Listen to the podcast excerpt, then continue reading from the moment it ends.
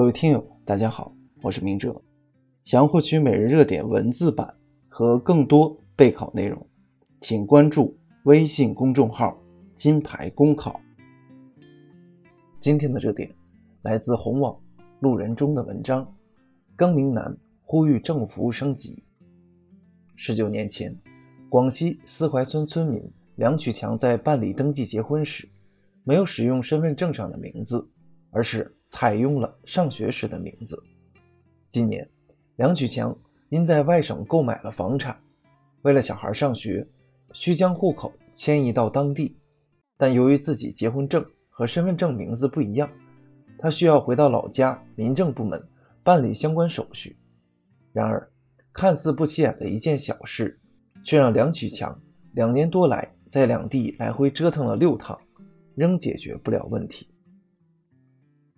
很难想象，在当下众多地方政府大推最多跑一次、不见面马上办等便民举措之时，还有一些人为了简单的更名而来回折腾。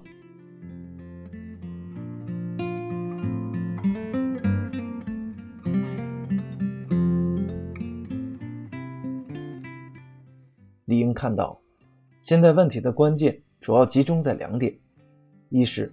学名没有经过任何官方注册，也就意味着无法确认两个名字是否同属一人，缺少最核心的印证资料。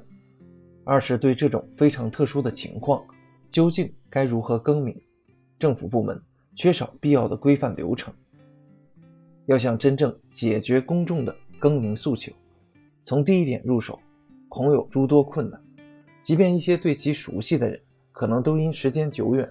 无法确认其是否曾用过学名，可行的办法就只有从第二点入手，通过政务服务升级来避免公众奔波之苦。一来，民政部门和公安机关应该加强沟通协调，不能总把问题归咎于历史遗留，而应在现有政策的框架下，研究切实可行的细化办法，对类似问题进行规范，让公众不白跑。二来，公安机关可以尝试通过查阅当事人的个人档案、走访当事人同学、老师等，尽可能对当事人的信息进行验证。三来，民政部门可以查阅以往的档案资料，比对身份证信息、家庭住址、照片等，进一步完善证明材料。事实上，如报道中的更名难问题，现实还有很多。尽管民法总则明确规定自然人享有姓名权，民法通则更为详细阐述公民享有姓名权，有权决定使用和依照规定改变自己的姓名。但真正执行中，更名却并非想象中的简单。或许是时候该有所规范，让政务服务升级更加便民利民了。